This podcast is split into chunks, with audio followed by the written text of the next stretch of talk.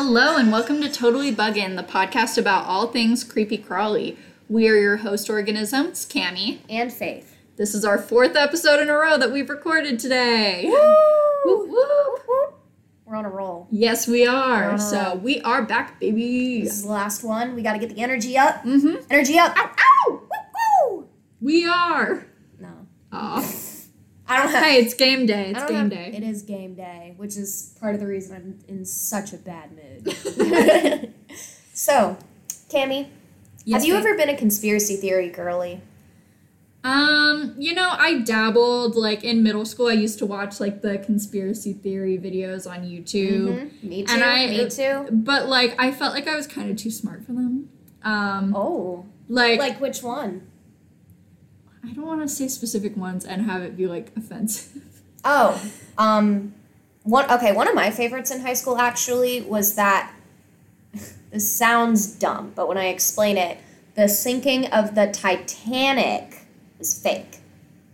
That's so stupid. No, no, no, no, no. Hear me out. Hear me out. No, you're no, dumb. no, no, no, You're no. dumb. Hear me Haven't out. you seen the movie? Haven't you seen the movie? Cameron, hear me out. Okay, so the theory is that um, the company that owned the Titanic had two boats, and they did insurance fraud and switched the titles of the boats at the last minute. At the last minute, so that they could get more insurance money off of the bad boat versus the good boat.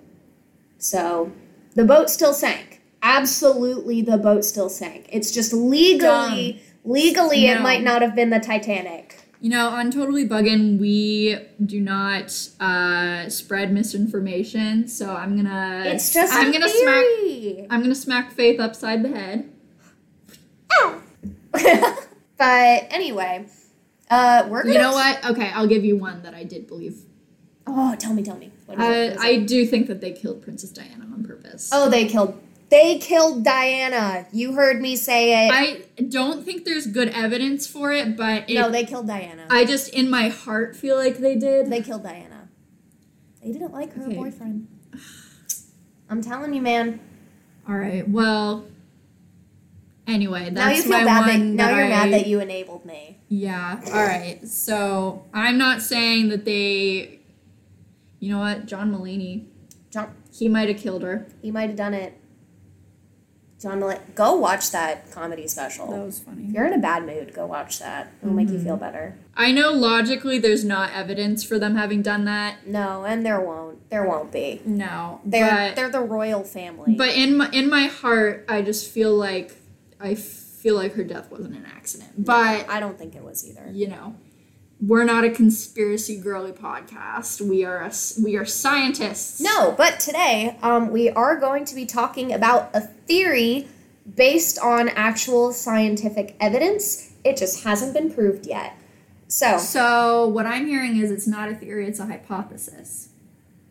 yeah, yeah, I would say, I would say, hypothesis. We're a science podcast. We you are gotta get your science pod- terms right, You're right, you're right. Okay, so while I was scouring the internet for um, literally anything to talk about on this, because I had written my one episode and I was like, okay, great, cool, like, got got a good episode going, got it. Um, then I said, oh bleep, what am I gonna do for my other episode? And I just started googling things like cool bug, cool bug news. When I don't have my episodes ready on time, I just repurpose old projects that I've done for class. I don't have any bug. I don't have bug classes that made me do projects, Yeah. so I have nothing. Sorry to hear that, dear. I know. I'm. That's very unfortunate, sweetie. Yeah. Sorry for you. Sorry for you, but eventually I looked up cool bug theories, and I stumbled upon the best article I've ever read in my life. I love this. So, Cammie, have you ever heard of the windshield bug theory? Yes, I actually just saw a tweet about this Yes. like recently. This is what we're going to be talking about today the windshield bug theory. Um, the windshield bug theory. I'm sorry. I just I, I feel like we need to clarify the difference between a theory and a hypothesis for our non-scientist Isn't it- audience. It's called, I think it's called the theory, though. That's what people are calling it, but, But it is it's a- not a theory. but It it's is a, hypothesis. So we should call it the windshield hy- the windshield bug hypothesis. Right. So, for example, evolution is a theory because But we have so much evidence for it. Right, evolution is a theory. It's a theory. Because a theory is a tested, well substantiated, unifying explanation for a set of verified, proven factors. Oh, so it's hypothesis and then the next level is Yes, theory. so a hypothesis can gain so much evidence in its favor that it can become a theory. Mm. However, if it is just uh, a suggested possible outcome or a suggested Reason. explanation for something without that level of evidence or without even having tested it, It at just all, stays a hypothesis. it is a hypothesis. Okay, so this is the windshield bug hypothesis. Yes. Okay, okay. Thank you. I, I will feel better about your little conspiracies if we call it a hypothesis rather than a theory. It's a hypothesis, and okay, it's pretty well backed up. So the idea behind this is that I was gonna make a really gross joke, what do you do it? like like me after eating too much French toast. What did I say before that? It's like extremely backed up. No, ew. Ew. anyway, um, where was I going with this?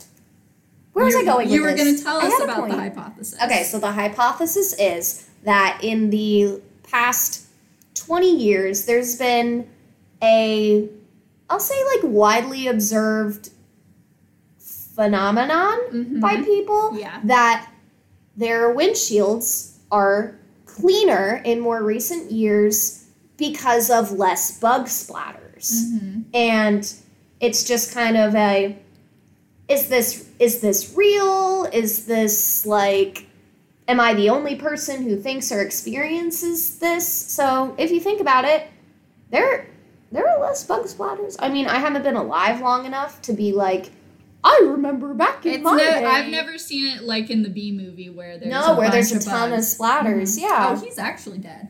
Oh, he's actually Yeah. dead. oh my goodness. So, the article I'm talking about is an article on the Washington Post um, by Andrew Van Dam. And Okay. it says and this person is a staff writer, Yes. not like an act, not like some rando like opinion piece person. No, they are a staff Okay. writer. And the title of their article is Wait, why are there so few dead bugs on my windshield these days? Mhm. So, uh, Andrew Van Dam basically wrote a, not an opinion piece, but he researched this idea, this hypothesis with actual entomologists, like car designers for aerodynamics. I feel like at this point it's just an observation, not a hypothesis yet, because a hypothesis would be the explanation for that. I don't think we've gotten to the hypothesis bit yet. okay, so we're still So an observation. Yes, an Mhm. observation that was originally made by Anders Pape Møller, a Danish biologist, in 1966. So, mm-hmm. how he started this observation was he decided to use his windshield of his car as a way to measure bug or insect populations that are difficult to measure. Mm-hmm. So, him and his grad students at the same time every year would go take long drives basically and count how many bug splatters would hit their windows to try to try and get a somewhat accurate number of actual bug pop populations Mhm. in the wild. They did a few different they did a few different runs of this and it started in the mid 1990s when he was working at the Paris Saclay University. Um, he originally was studying birds and he started doing these observations uh, to test the insects that birds are eating. Mhm. And it's actually funny, he could not convince a grad student to do this. He had to do it himself, which I find funny. So, Gotta use that grant money to use the car wash. gotta use the grant. Yeah, gotta use that grant money. And they did their best to keep everything else consistent, such as their speed, the roads they used, like they took the same path every summer. Um, they tracked the temperature and the wind, uh, wind condition, and they also tracked their bugs with more conventional entomological methods, like catching them in nets and sticky traps, counting insects, Mhm. local swallows are feeding their chicks, stuff like that. This was just kind of like an extra way to um, boost their data for insect populations, which Mhm. I think is a very creative and kind of fun way to do it. Like you just go for a car ride and Mhm. count how many times something splats on your windshield. So they started taking this data in 1996, and they have data from 1996 until 2017. Guess how much the insect splatter percent fell from 1996 to 2017?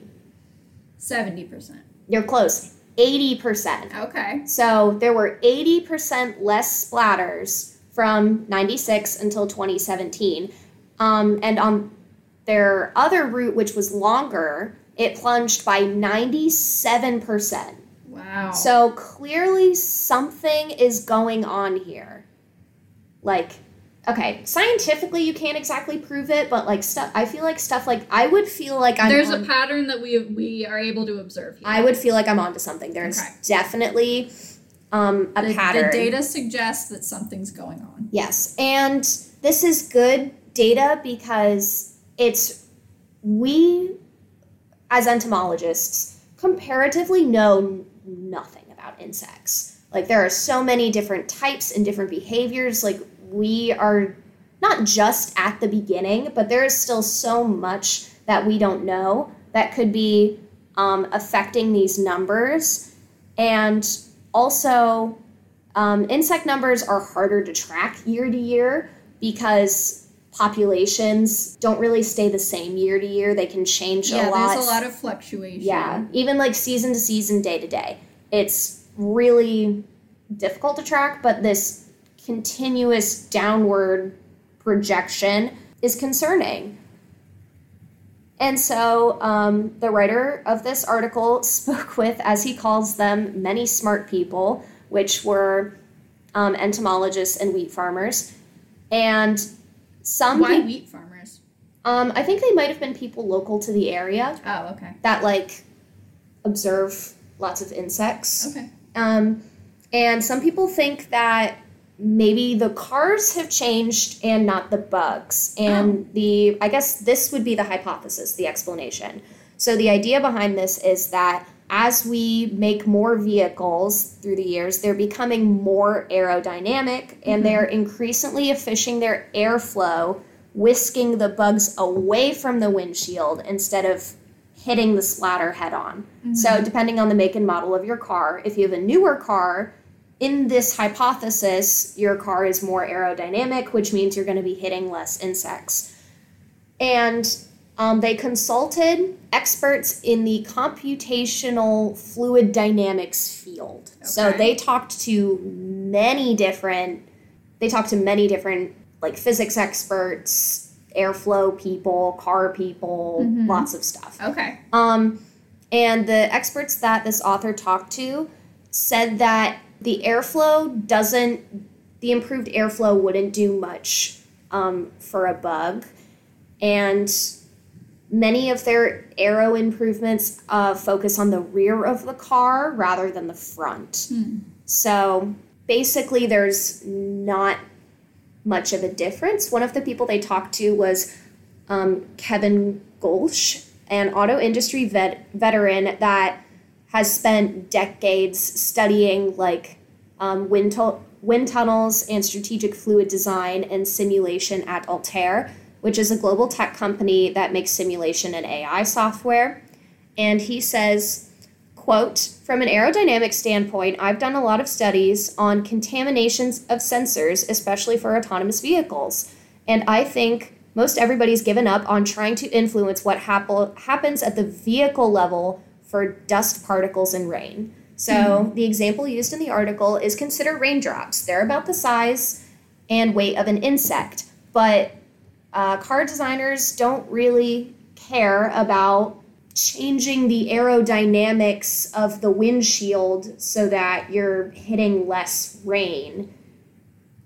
Okay. You know what I mean? Like, But why not? Like, wouldn't that help with visibility and make it safer for people to drive in inclement weather? I mean, maybe, but I think it would just be so like complicated to like do it for minimal results. Honey, making a car go is complicated. I know, but Driving is complicated. Let's be real. I hit the I hit the curb multiple times today when we were yes, driving Yes, I, around know, campus. I noticed. Just I was, I was holding onto that handle for dear life. Oh, Oh my god. liar! My car doesn't have the oblique handles. Oh. I wanted them. My dad was like, "No, this will be fine." And then whenever he drives with me, he's like, "Ah," looking for the handle. It's really funny. Mhm. So, it while it could be modern auto designs are reducing bug splatter, it's not that's not very convincing to this Mhm. author and to other people that he spoke with. Like there might be a chance what that this is what's going on that the insect is just like kind of riding the wind current up off of the windshield but according to the article, there there was also observed a 60% decline in insects between 2004 and 2021 um, from a British study in the Kent Wildlife Trust. Mhm. So there are fewer dead bugs regardless of the aerodynamics of the car. And again, looking for more answers, the author consulted Matteo Aroni at Ansys, which is model which is a company that models physics for car and aerospace firms. Mhm. And Aroni, who's an expert in calculating how air flows around cars, mentioned that there's if a finite number of bugs that are roughly distributed, um, the number of bug splatters must be function of the area of the windshield. So basically, what they figured out is that it's a simple um, fraction of bugs per windshield. And if the numerator, bugs, has gone down, what about the denominator, the number of windshields? Is this the number of windshields or the size of the windshield? Okay, I'm a little confused. it's actually the number of miles traveled by each square foot of windshield. So this is based on our driving habits. So so the idea is more people are driving, which means there's more square feet of windshield on the roads. Mm-hmm. And I'm looking at the graph here in the article. This has skyrocketed since 1970. Way more people are driving way more often. So, this fraction that you get to of bugs per windshield, the amount of bugs has decreased, but the denominator, the amount of windshields, has increased drastically. Okay. Which yeah, is so that's gonna compound the change in. Oh, for sure. Yeah. Okay. So, it's not There's a change in X and a change in Y. There's a change in X and Y, which means you are going to see significantly less bug splatters on your car than in Okay. previous years. And then the article just continues to talk about how there's more public transportation, there's more people driving more cars, people have to drive more cars more often, Mm-hmm. and there's also cities ain't walkable no more. the cities ain't walkable and there's Mhm. also um, more traffic which means in each car is riding in the other cars like bug free yeah, if you're not going as streams. fast, if you're like bumper to bumper and if you're bumper to bumper in traffic you're not going to be cruising down the road Aw, sorry Cammie's working on yarn I'm and there's a manufacturer's not in there's my a yarn. yeah lame i hate when that happens Sorry, continue. No, you're fine. Also, just due to driving habits on the road, you're encountering less insects because of how traffic works, Yeah. So I will quote the article one last time. Quote, so in our little thought experiment, which makes the depressingly accurate assumption that bugs are finite resources, our bugs per windshield metric would have been cut by two thirds, even if the number of bugs had remained constant. So if bug populations had remained the same from, let's say, the 1990s to now, we still would have seen a decrease in bug splatters because of how much people are driving. And according to entomologists, the bug populations have severely declined. Mm. Like we said earlier from the Kent Wildlife Institute, they've declined by 60%. Right. So this combination of factors of there are less bugs out there and the windshield not dynamics, but I'll say driving habits mm-hmm. of people have been leading to less less bug splatters on your windshield. So mm-hmm. if you've ever thought about this or maybe you haven't, you're not crazy. It's not you. There are less bug Okay. splatters. Faith, What? I'm gonna need you to look up the definition of, of a conspiracy theory because you had me so nervous at the beginning. This is just observable phenomena that is that there's Backed data to science. explain a hypothesis for it. This like It's more fun to keep you on your toes. no no no look. I, it's important to me that you know what a conspiracy theory is. Look up what is a conspiracy theory. All right, all right. We're on a tangent. But yeah, that's So you had me thinking I was gonna like be flipping out, like, oh my god, we can't like be spreading misinformation on the podcast. A conspiracy theory is a belief that some secret but influential organization is responsible for an ene- oh for an event or a phenomenon. Okay, so no, this is not a conspiracy theory. Yeah. This is a uh, this is a That's why you had me nervous at the beginning. this is a commonly held observation backed up by hypotheses and facts. Mm-hmm. And eventually it boils down to math. It boiled down to a fraction. Yep. So yeah, if you've so noticed stay in school, third graders who are learning fractions. you know who you are. Mm-hmm. So yeah, that's about all I have for you. I just I fell I was pleasantly surprised. I fell down a hole at 9:30 while I was at work at the library and I found this article and I was like I my jaw was on the floor the entire time I read this article. So yeah, you're not crazy. There are less bug splatters. okay. Okay. All right. Well, thank you for taking on the, us on this uh, little journey. Thank you for coming with me. I needed like you know when you find something really cool and you just need to tell other people about yeah. it. Mm-hmm. That's you, my dear listeners. Welcome to the now you know the dynamics of bug splatters on your windows. Yes. Mm-hmm. You'll never again have to wonder. All right. All right. Thanks for listening. Bye. Bye. Thank you for listening to Totally Buggin'. You can support Totally Buggin' by following us on your favorite podcast platform and sharing our episodes with your friends. We can be found on Twitter, Instagram, and TikTok for updates, episode previews, and additional content. You can also message us on those sites to request episode topics. Our website is currently under construction, but it will be back up soon. Thank you.